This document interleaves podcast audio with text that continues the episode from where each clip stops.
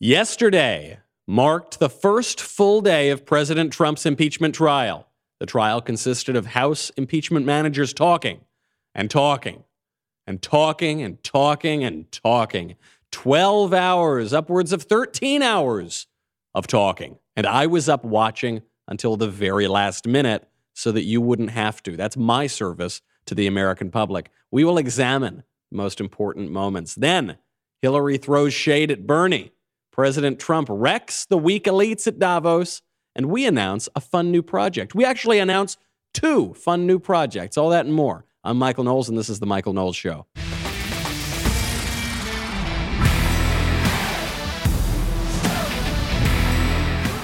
I have not slept in days. I've just been so absolutely riveted by the droning tedium of Adam Schiff and the House Democrat impeachment managers. You know, within this 12 or 13 hour nonsense, there actually were a few really key moments. Shows you the radicalism of what's going on right now in our Congress, particularly on the left, the threats that poses to our republic. We'll get to that in a second. But first, speaking of threats, it's very, very important to protect your identity. Do you want a New Year's resolution that's easy to keep? There's a very simple one. Resolve to help protect your identity and your personal information with Lifelock identity theft protection. Lifelock gives you everything you need. They alert you to potential threats about your identity. Only one in five identity theft victims are really going to find out about it quickly. You've got to do it now. I, I know what you think. You think what I used to think, which is that Nobody wants to steal your identity. Nobody's going to get your data. It's not a big deal. That's the sort of thing that happens to somebody else. That is not true. It is happening. Nobody is totally safe from it. Everybody's got your in- information out there. So make sure to protect it. Right now, you can get Lifelock, which is the protection that I use and I personally rely on. You can get Lifelock for up to 25% off your first year. Do it right now. I know this is one of those things that you just are going to put off into the future, right? You say, oh, okay, I'll worry about that tomorrow. I'll worry about that the next day. Well, guess what? Eventually, it's going to be too late. You can you can take great steps to stop identity theft, but you got to do it now. Go to lifelock.com slash Knowles, K N O W L E S. That's lifelock.com slash Knowles, K N O W L E S, for up to 25% off during this 12, 13 hours of absolute nonsense, there were some important moments. Adam Schiff is really the bearer here of the unconstitutionality. He made a lot of just completely mistaken arguments yesterday on the Senate floor. He first opens up by assailing, lambasting the Trump White House for involving the courts in impeachment. And this is really key. It's key to understanding the, the Democratic argument here with impeachment. Schiff's argument is that the, the judiciary, the courts, are supposed to have absolutely nothing to do with impeachment whatsoever. Now, they make the further argument that the House should only be able to impeach after they exhaust all legal remedies. As if the Constitution says the House shall have the sole power of uh, impeachment, asterisk but only after it goes to court, in the district court, then the Court of Appeals, and then en banc, and then the Supreme Court, and it's remanded, and they go back up the chain, and it takes years. Why didn't the founders require the exhaustion of legal remedies? Because they didn't want to put the impeachment process in the courts. All right. As with most political speeches, there was a little tiny modicum of truth to what Adam Schiff was saying, but the overall point he's making that the judiciary is excluded from from impeachment is just not true. How do I know it's not true? Because Adam Schiff was making this argument yesterday in front of Chief Justice John Roberts, who was presiding over the whole impeachment trial because that's what the Constitution demands that he does. Obviously, there is a role for the judiciary here. What Adam Schiff wants to pretend is that impeachment is 100% about the House the House of Representatives. Uh, okay, well, if it's all about the House of Representatives, how come you, Adam Schiff, are making this argument in the impeachment trial in the Senate? Obviously, it's not only about the House of Representatives, it also involves the Senate. How come you're making that argument in front of the Chief Justice who's presiding over the entire impeachment? Our founding fathers gave us a balanced government. There are checks and balances so that not one, bra- one branch of the government does not get too much power and take over the other two. So you've got the balance here between the executive and the judiciary and the legislature. And the legislature is broken up between the House of Representatives and the Senate. Adam Schiff wants to gloss all over that because this is a power grab. It's a power grab not just for the House of Representatives, it's a power grab for the left. It's a power grab for Democrats who never got over the fact that they lost the 2016 election. And so they're trying to steal the 2016 election again. They're trying to overturn that. And in the process, they're trying to steal the 2020 election, which was the very argument that one of President Trump's lawyers, Jay Sekulow, made yesterday. President Trump's other lawyer, Pat Cipollone, was having none of Adam Schiff's argument. So Pat Cipollone is the White House counsel. He comes out and sh- absolutely shoots down Schiff's dumb argument. They had a court date.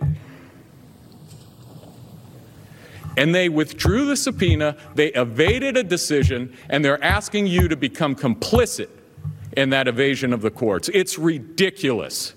And we should call it out for what it is obstruction for going to court.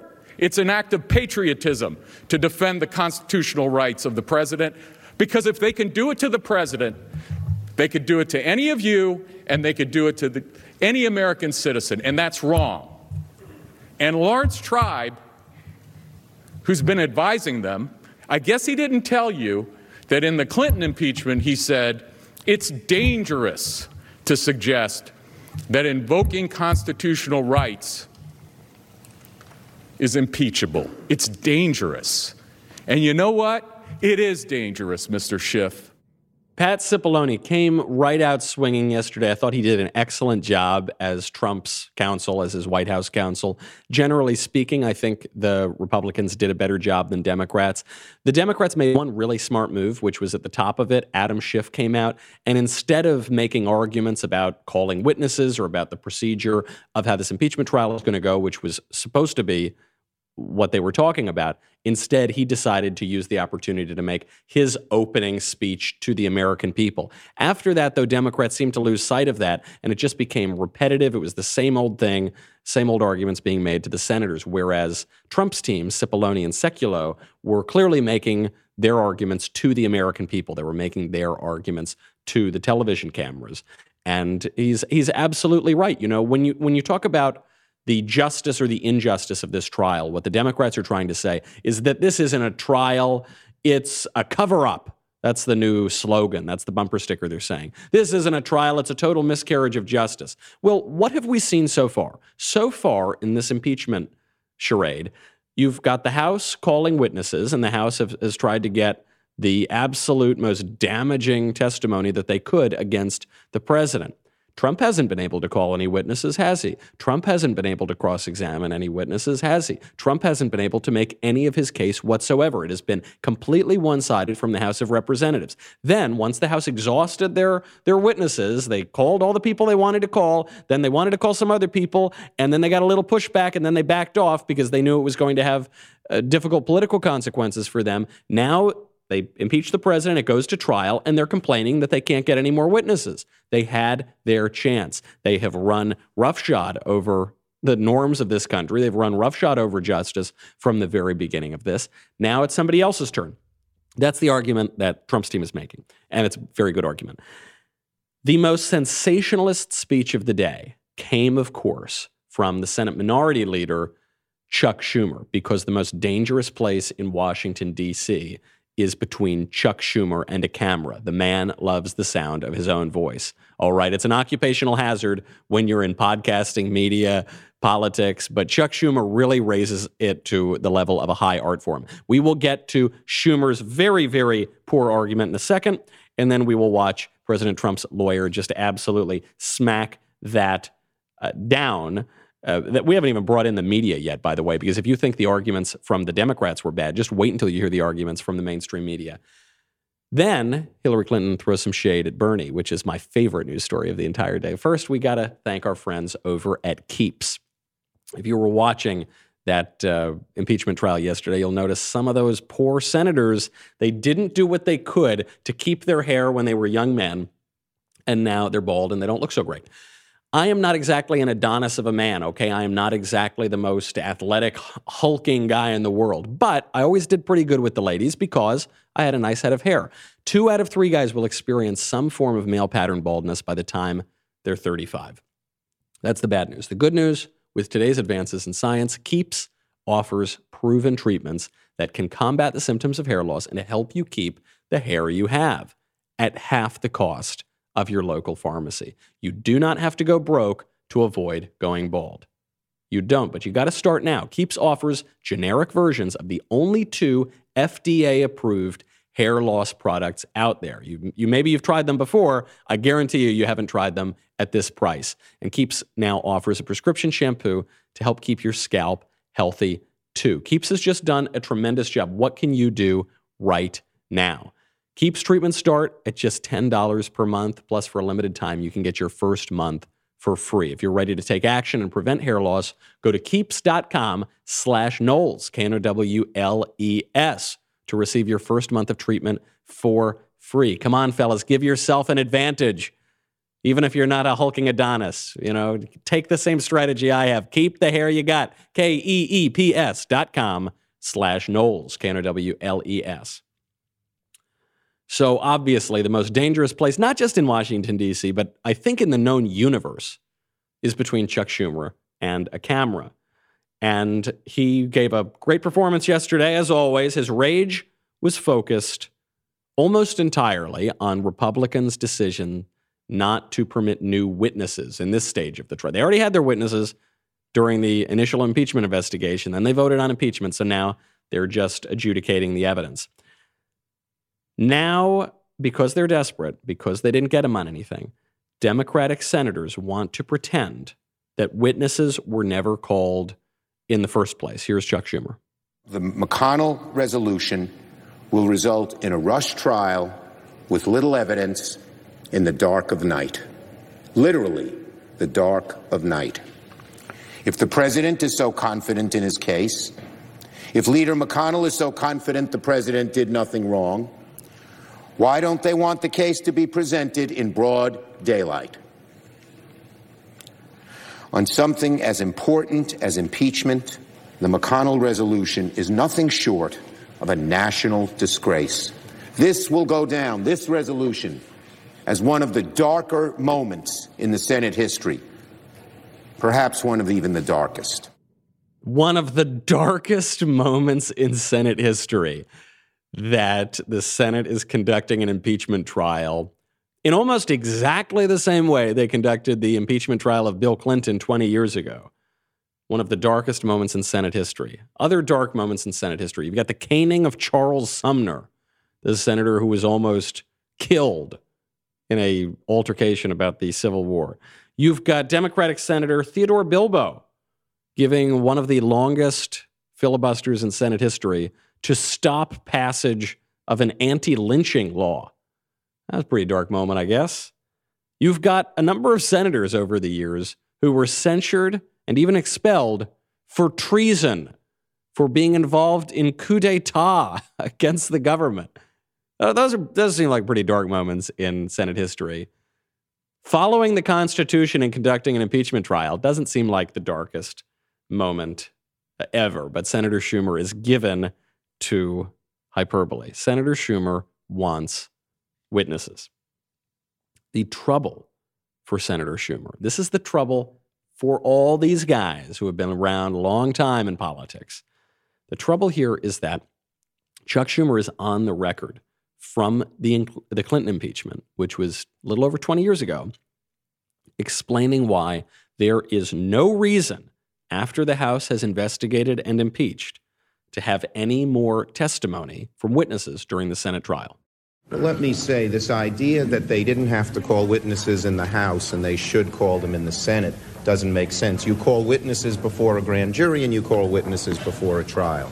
So there were some on my side, I was not among them, but some on my side who argued strongly that they ought to call witnesses and they resisted it every step of the way.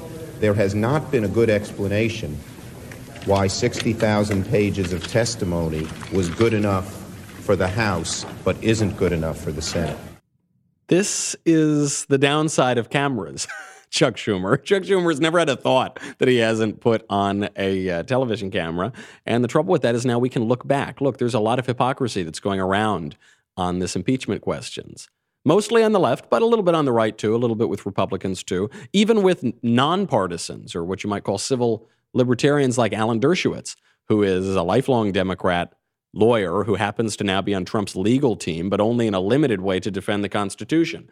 Alan Dershowitz said during the Clinton impeachment that there was not a particularly strong legal requirement for impeachment. In other words, you didn't have to commit a narrow definition of a crime in order to be impeached. He's now changed his mind on this, and he was asked about the difference of opinion. And at least Alan Dershowitz, to his credit, came out and said, Oh, yeah, I changed my mind. I know more now than I do then. I'm a scholar, I'm a Harvard professor. That what we do is we learn things over time, and I was wrong and I own it. At least Alan Dershowitz is owning it. The rest of these guys don't want to own it. Chuck Schumer just wants to evade the question.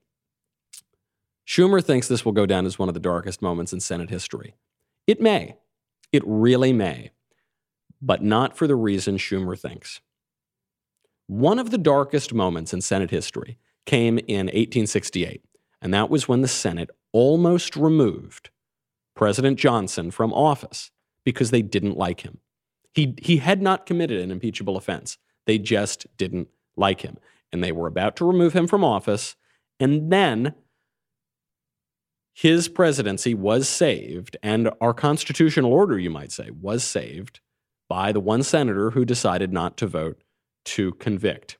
And what this did, the reason that this was so important, regardless of your views about 19th century presidents, is that this maintained the constitutional principle that the legislature doesn't just get to remove presidents that they don't like, that the president does not merely serve at the pleasure of the legislature, that there actually is a separation of powers here. There is a constitutional order that is not based merely on political raw interest, but is actually guided by principle and by the guardrails of our Constitution.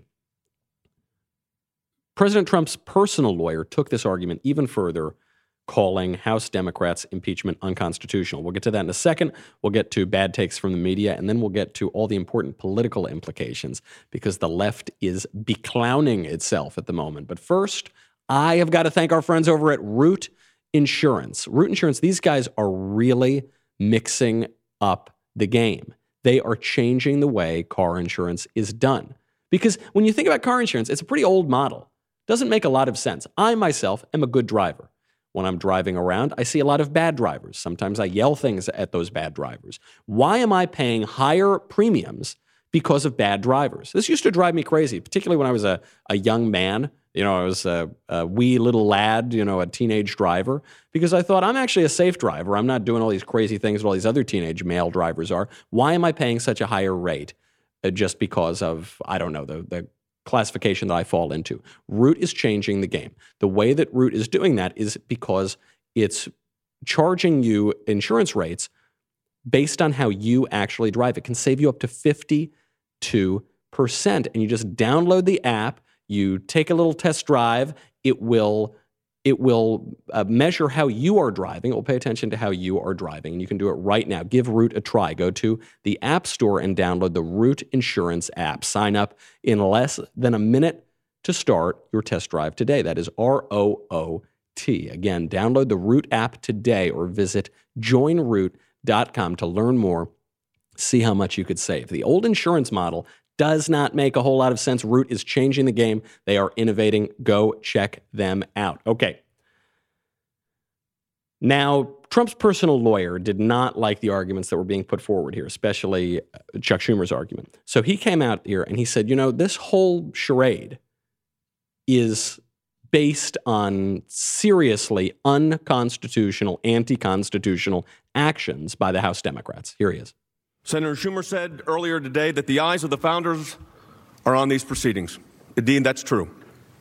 But it is the heart of the Constitution that governs these proceedings. Mr. Schiff also talked about a trifecta. I'll give you a trifecta. During the proceedings that took place before the Judiciary Committee, the president was denied the right to cross examine witnesses.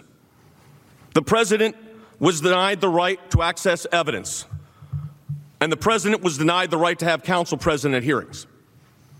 That's a trifecta. A trifecta that violates the Constitution of the United States. Absolutely right. And I'm really glad that the, the Trump lawyers were taking the strategy of, of bringing their argument to the American people, because I think there's a lot of cynicism in the Senate right now. I don't think that anyone changed their vote yesterday, any of the actual senators.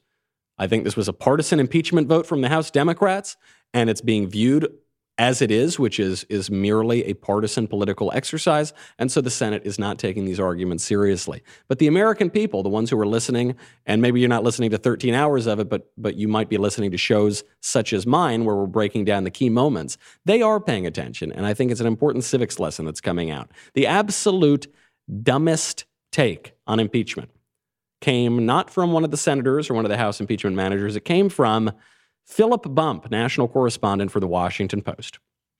Philip Bump tweeted out, quote, Imagine a criminal trial in which half the jury was friends with the accused. The accused could ignore subpoenas, and if evidence emerged after the indictment, it wasn't admissible.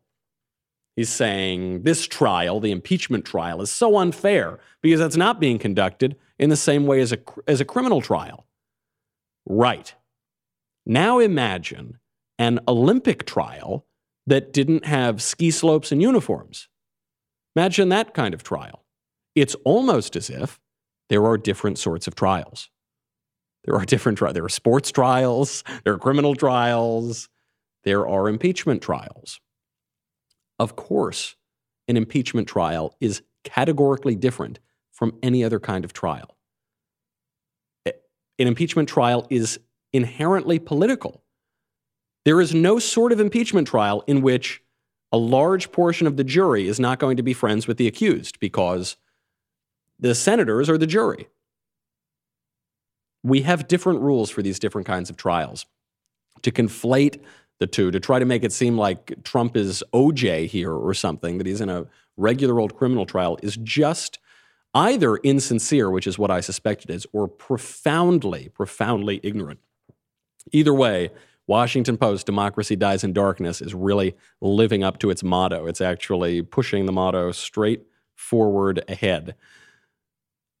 Beyond impeachment, obviously, we, will we'll keep talking about impeachment a little bit. We'll bring you the updates, but I think we've covered most of the important points right now. This is going to go on and on and on. And actually, I've got a new project that we'll be announcing a little bit later, which will help us examine impeachment. But I want to move to the political side here for 2020 because impeachment is harming certain presidential candidates. It's harming Elizabeth Warren, who's got to sit in trial. It's harming Bernie Sanders, who's got to sit in the trial. You got to remember, we're what, 17 days away now from Iowa? This is crucial campaign time, and this impeachment trial is dragging it out, really hurting their campaigns. The big winner in all of it is Joe Biden, because Joe Biden doesn't have to sit on the jury anymore because Joe Biden is no longer in the Senate. Part of me wonders if the whole reason they're dragging this out and the Democrats are so insistent on having a long impeachment trial is just because they're desperate to steal the Democratic nomination from Bernie Sanders again. And it's the whole Democratic establishment that's trying to steal it. Hillary Clinton now is throwing a whole lot of shade at Bernie. You would think she would con- uh, content herself with stealing the election from him last time, but no, she's going further. She's going after him again. In a new documentary, Hillary Clinton says that Bernie got nothing done, quote, in his career, and that he is a, quote, career politician. She goes on. She was, she was asked if she would endorse Bernie Sanders if he got the nomination, and she refused to do it. She said, I'm not going to go there yet. We're still in a very vigorous primary season. I will say, however, that it's not only him, it's the culture around him, it's his leadership team, it's his prominent supporters, it's his online Bernie bros, and their relentless attacks on lots of his competitors, particularly the women. So she's saying she might not endorse him. This is almost certainly going to help Bernie. Nothing like being attacked by Hillary Clinton to make your approval ratings go up. Hillary Clinton is the woman who let Trump win. Hillary Clinton is the woman who failed to stop Donald Trump. And she's the woman who stole the nomination from Bernie Sanders in 2016. She's over. This will help Bernie. This will help him with the base. It'll help him with his base in particular. This is also going to help Trump because what this does to have Hillary Clinton come out and more or less call Bernie Sanders, or at least his supporters, misogynists, anti woman, sexist, is to deprive her previous attacks of Trump, on Trump, of credibility. It takes away the credibility that she had when she said Trump and his supporters are deplorable and irredeemable. Remember that in 2016, she said these Trump supporters, they're no ordinary conservatives. They're deplorable. They're irredeemable. Trump, he's a racist, sexist, thisist, thatist. Okay, you can level that, you can throw that kind of attack at somebody, but if you throw that kind of attack at everybody, then it no longer has any power. If Bernie Sanders is a misogynist, if Bernie Sanders is a deplorable, then nobody is a deplorable. Then Hillary Clinton is just a bitter woman who's willing to absolutely malign and slander anybody who tries to get in the way of her ambition.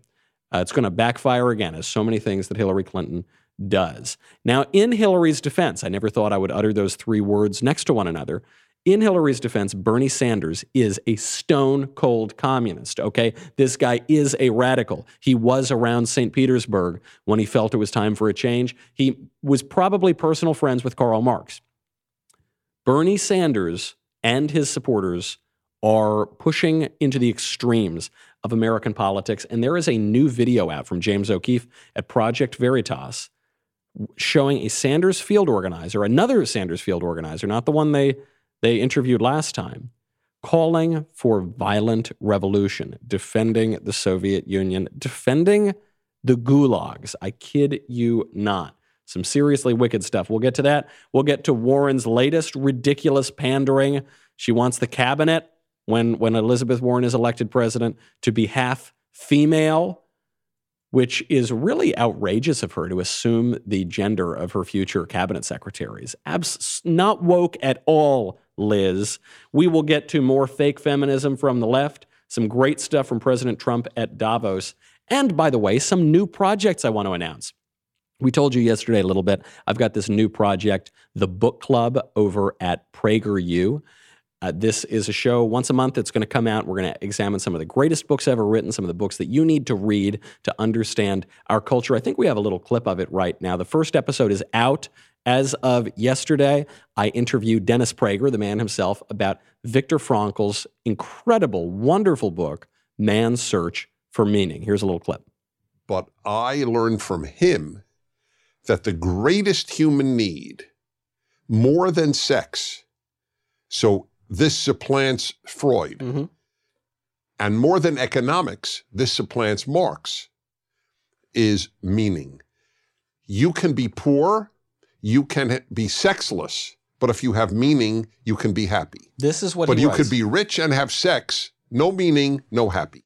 All right. I, I'm, you know, I was a little skeptical of that lesson when I was in my wayward youth, when I was a young teenage Michael, but it's absolutely correct. And there's so much more to take out of that book. So check that out right now. You can get it on YouTube and over at PragerU. We'll have another cool new project that we're going to announce at the end of the show today because really I just aspire to be the the Ryan Seacrest of conservatism. I just want to be working all the time. So we'll we'll announce that other project a little bit later. Uh, before we head over to the break, I just want to talk a little bit about the pro life cause, an issue obviously that has been at the center of our cultural battles for a very long time. If you are tuned into the news, you're aware just how obscene the other side has become in this. They now shout their abortions on TV. They call preborn babies parasites. You might remember last year, our very own Ben Shapiro fought back against this. He streamed his show live from the March for Life in DC, which is the biggest pro life rally in the country. And he gave a uh, really great speech to the crowds there for the cause. What you might not know is how much grief this caused uh, all of us from the pro abortion movement. Our advertisers were targeted by left wing fake media watchdogs, political operatives.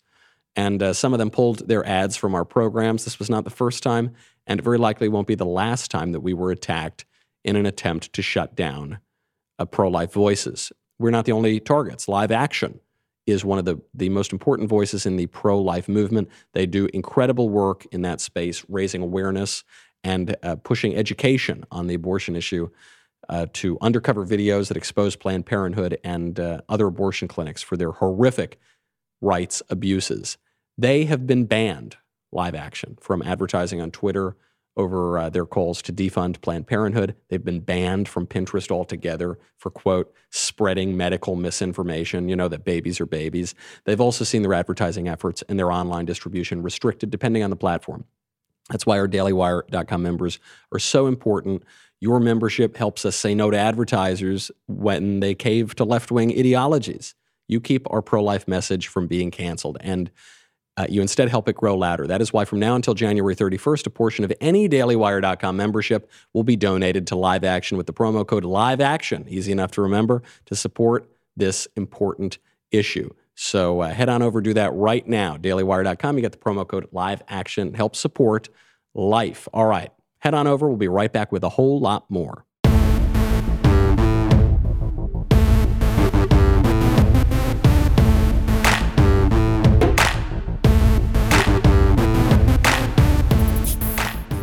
Hillary might be arsenic, but Bernie Sanders is cyanide. And she has a point. You know, the guy is a real radical and his ideology is extraordinarily dangerous. New video out from James O'Keefe.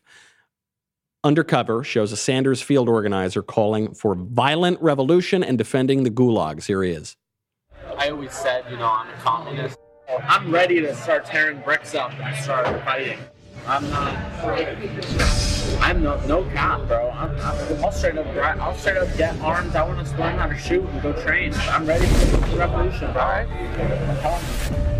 Guillotine the rich.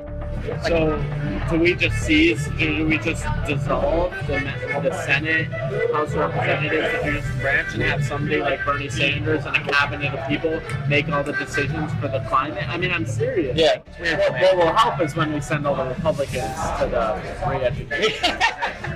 Can you imagine Mitch McConnell? Oh God, he wouldn't survive a day. Lindsey Graham. I like Gulags are founded as re-education. Right. The first gulag that was opened. Have you heard about the Belomor Canal? People came from America to work in the Belomor Canal for the Soviet project, for the communist project. Wow. It's a beautiful thing. It's a beautiful thing. I don't know that I've ever heard anyone actually defend the gulags, but now I have from one of Bernie Sanders' employees. Candidates, politicians cannot be held responsible for every kooky thing that every one of their extremist supporters says, one of their fringe guys. However, this isn't just some fringe guy who happens to be supporting Bernie. This is an employee of the Bernie Sanders campaign. This is a Bernie Sanders field organizer. And by the way, I would even give Bernie a little leeway here too, because campaigns sometimes attract wacky people. But now we're seeing a pattern. This is two field organizers in what, two weeks, three weeks, who have been caught saying really extreme, radical things, and in this case, calling for violent revolution, re education, gulags in America. That is some seriously wicked stuff. And I suspect the rot starts at the very top of that campaign because Bernie Sanders, the kind of goofy old codger that he is, might seem harmless and, and even somewhat endearing. He's got that funny voice and he's got his funny finger that he wags in the air. This is a guy who honeymooned in the Soviet Union, the evil empire, a slave state that enslaved half the world behind the Iron Curtain. And he couldn't wait to get over there. He honeymooned there, he took his shirt off, he swilled vodka, and he sang communist folk songs. This is a guy who's defended the worst regimes on planet Earth of his entire lifetime. This is a guy whose sole mission in the American government is to make our governments more closely resemble these tyrannies like the Soviet Union and Castro's Cuba and elsewhere. This is a man who explicitly defended breadlines. It is wicked, wicked, wicked stuff. I'm reminded of Pope Leo XIII, who uh, assailed socialism, not because it was economically inefficient, or at least not merely because it was economically inefficient, but because it was evil. He called it evil. He called it a wicked confederacy. He said it steals the very gospel itself. He said it ought to be, it, it was a plague, it was a pest. It has to be resisted utterly. And I think we need to start speaking of socialism in those kind of moral terms as well. And we, we ought to speak of the people who push socialism and communism in this case uh, in, in those same stark moral terms. Now, only slightly less radical is Elizabeth Warren. She's the establishmentarian socialist. She's the one who's who you can bring home to mom. Elizabeth Warren's campaign is flailing, all right? She had this choice early on in 2020, which was because she lies effortlessly. She lies out, speaks out of both sides of her mouth. She speaks with forked tongue, you might say. She had to decide whether or not she was going to go for Joe Biden's supporters or for Bernie Sanders' supporters? Is she going to be the moderate who's got some Midwest appeal, or is she going to be the radical socialist candidate? And she made her choice. She was going to go for Bernie's supporters. It was a pretty dumb choice because Joe Biden doesn't really have a base of support. He doesn't have strong support. Bernie Sanders does. He has fanatical supporters like that wacko that we just saw on camera. So it, it didn't work out. Her campaign, which was once uh, headed to be the nominee. I mean, she was she had all the momentum in the race. It has now collapsed, and so she's pandering even more. She's now promising to appoint a half female cabinet if elected. Here's what Liz Warren said, quote, "Our government officials can best serve the American public when they reflect the diversity of the country itself. The federal government does a dismal job on diversity and inclusion. The share of Latinas in the federal workforce is about half that of the entire workforce. So hold on, I just want to pause there for a second. That means that Latinas have jobs in the private sector which pay more and are way better and more fulfilling. And they're not just all bureaucrats. And somehow, in Liz Warren's mind, that's a bad thing. Anyway, moving on, she says even though black women are disproportionately represented in the federal workforce, they are nearly absent from its leadership ranks. White workers make up nearly 80% of the senior civil service, despite making up only 63% of the overall federal workforce. What she says she's going to do is build a cabinet and senior leadership team that reflects the full diversity of America, including at least 50% of cabinet positions filled by women and non binary people. She caught herself. You see that? The headline is it's going to be half female. But she caught herself because if, if the cabinet were half female, she would not be woke enough. Because what about people who like to pretend that they're neither male nor female? What about people who think that they're both male and female, or nothing at all, or any of the other 56 imaginary genders? So she says that half of them are going to be uh, female or non binary. But if they're f- half female or non binary, then they're not half female. It seems like women would still be slightly underrepresented. Then you have all of the other racial and identity politics statistics. I was waiting for her to tell us the airspeed velocity of an unladen swallow. It's just random statistics about demographics being regurgitated. What does that have to do with how America looks? What does that have to do with the real makeup of America? I mean, what does it even mean to have a government that looks like America? Elizabeth Warren and the left broadly just misunderstands the point of representative government. The point of representative government is that we are free to elect our representatives using our free will and our faculties of reason.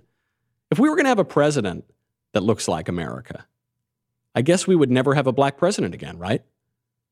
Black, black Americans make up 12% of the population. So if you wanted to have a president that looked like a, America, he, he could be at most 12% black right? So you'd never have a black. Does that mean we can't we can't elect? It was a mistake to elect Obama. Well, I think it was a mistake to elect Obama, but not because of his race. Of course, that's not what it means. Does it mean uh, the majority of Americans are women? Women are the, are most of the population. So does that mean we can never have a male president again? I guess Bernie, Biden, Buttigieg, they've just all got to drop out. That means we can certainly never have a gay president. Homosexuals make up a small minority of the population. Obviously, we're never going to have a transsexual president. We can't if if we want a president that simply reflects what the majority of what Americans look like in terms of their skin color or their sexual preferences or their biological sex. Should we just peg representation in government to racial and sexual demographics? Well, if we do that, we don't even have to vote, do we? Because we know, okay, uh, 12% of America is black, 51, 52% are women, uh, 3% are gay, uh, what, 0.03% are transsexual. So we're just going to those are the those are the important categories. Never mind how we arrive at which categories to pick or how about ideological categories? Are we going to include people who are conservative or liberal or socialist? Regardless of how you slice it, it gets rid of the entire purpose of representative government, which is our free will and our faculties of reason to vote. If you just had a government that looked like America, nobody would vote because you would just pick a few statistics and put them up there. voting could undermine the demographics because what if a Hispanic voter votes for a black candidate? Well, that would that would mess up the the demographics of people who look like America. There, those are two different visions. The one vision says we want a representative government, meaning we want people to use their brains, use their free will to pick the representatives that they want. That's what the conservatives say. What the left says is your brain doesn't matter, your free will doesn't matter. You probably shouldn't have free will anyway. I mean, if you ask that Bernie Sanders field organizer, and really the the core of our identity is in our skin color and in our genitals. So forget about voting. We'll just we'll just look at the census and uh, pick a, a government based on those characteristics. That's that's an ugly view of representative government, and I think increasingly it's it's uh, viewed to be incoherent. But the left is always incoherent on these racial politics and on sexual politics too. I, I bring up this example of a tweet about Melania Trump, not simply because there's a photo of Melania Trump there and she's a very beautiful and graceful woman and I like to look at it, but because it shows you the fake feminism of the left. Melania Trump, just a few days ago, tweeted out, quote, It is a great honor to serve the people of this incredible country. Hashtag inauguration day 2017. And it was a picture of Melania at the inauguration, and she looked great, and it was a wonderful day to remember.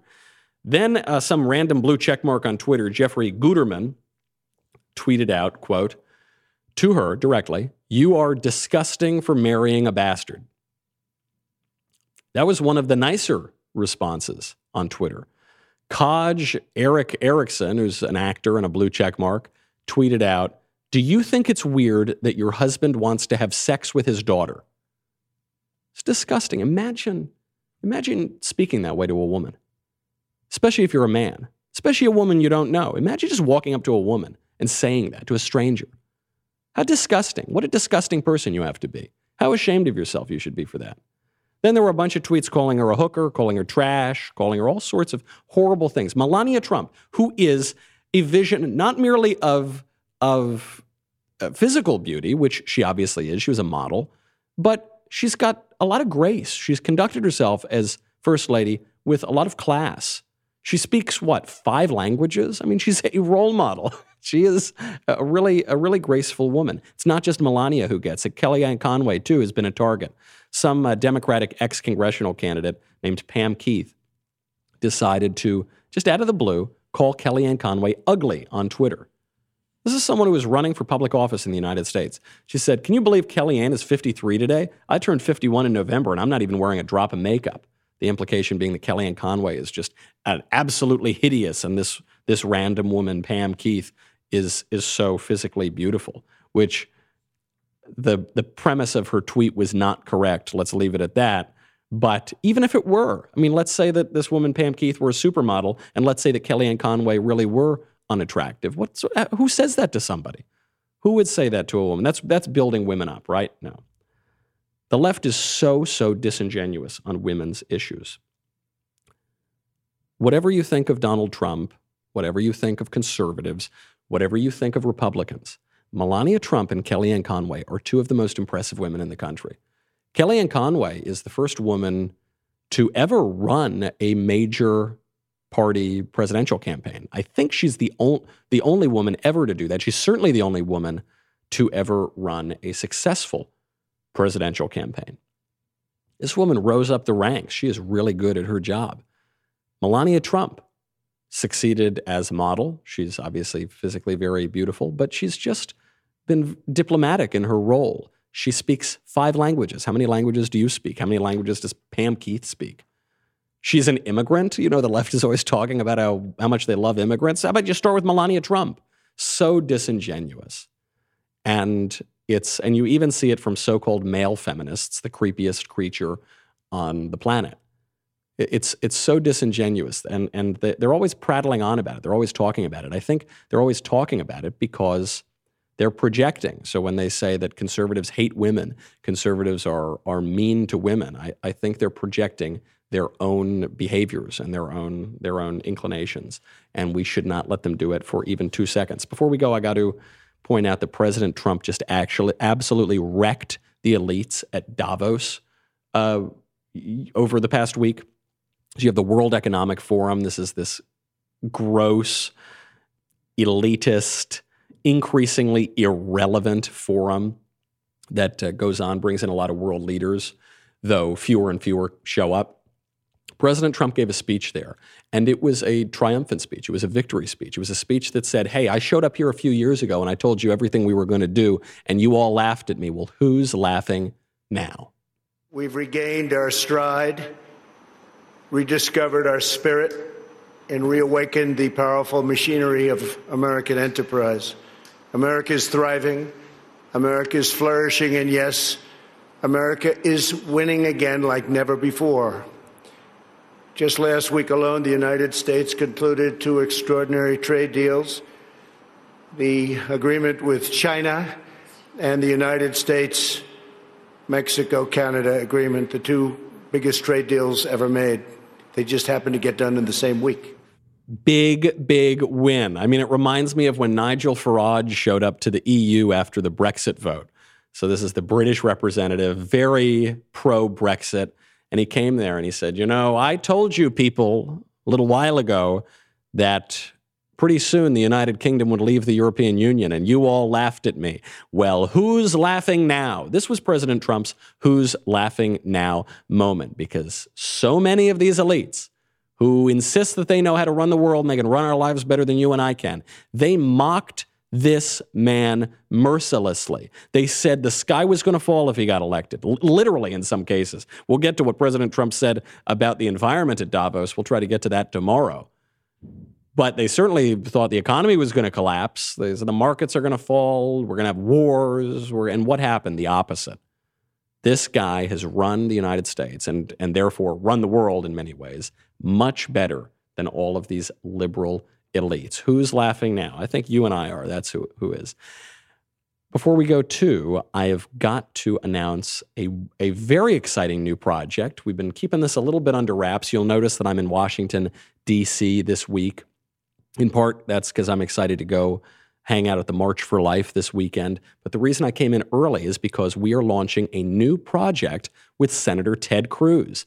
That is a new podcast called Verdict with Ted Cruz. I will be co hosting that project with the senator. We were up until three or four in the morning last night because the impeachment hearings were, the impeachment trial was going on and on and on.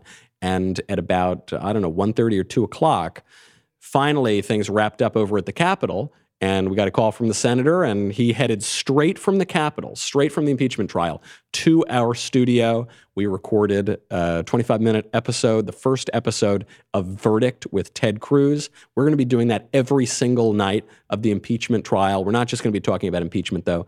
Uh, the senator is going to be breaking down the biggest issues in, in the news, in our politics, in our government. Uh, nobody is closer to it, obviously, than Senator Ted Cruz, and he really is one of the most brilliant political and legal minds in the country. So it's it's just such a wonderful opportunity for me to be able to learn from him and, and get an insider look at what's going on in impeachment and in our government. And I hope that it's a, a, fun opportunity for everybody else. So make sure to go listen to that. It's on Spotify and YouTube right now. It will be going up on Apple Podcasts momentarily.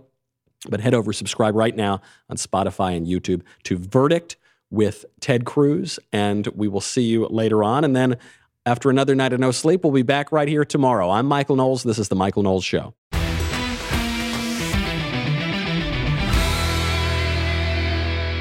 If you enjoyed this episode, and frankly, even if you didn't, don't forget to subscribe.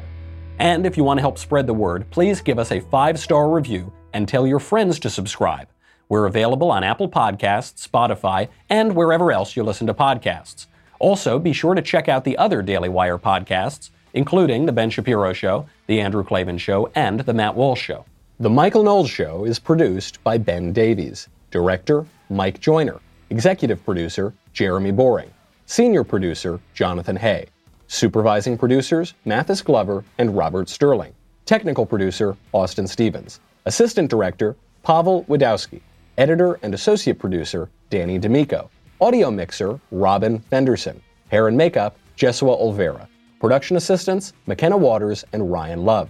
The Michael Knowles Show is a Daily Wire production. Copyright Daily Wire 2020. On the Matt Walsh Show, we're not just discussing politics. We're talking culture, faith, family, all of the things that are really important to you. So come join the conversation.